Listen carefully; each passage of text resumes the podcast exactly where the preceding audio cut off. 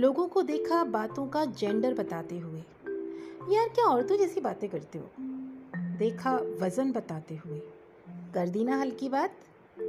देखा साइज़ बताते हुए। इतनी छोटी बातें नहीं करते भाई। देखा टाइप बताते हुए।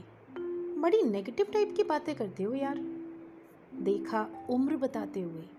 देखो, ये बच्चों जैसी बातें मेरे सामने ना किया करो। और तो और? कुछ मनहूस महानुभावों को तो बातों का अस्तित्व ही नकारते देखा। क्या होगा बातों से? काम करो काम।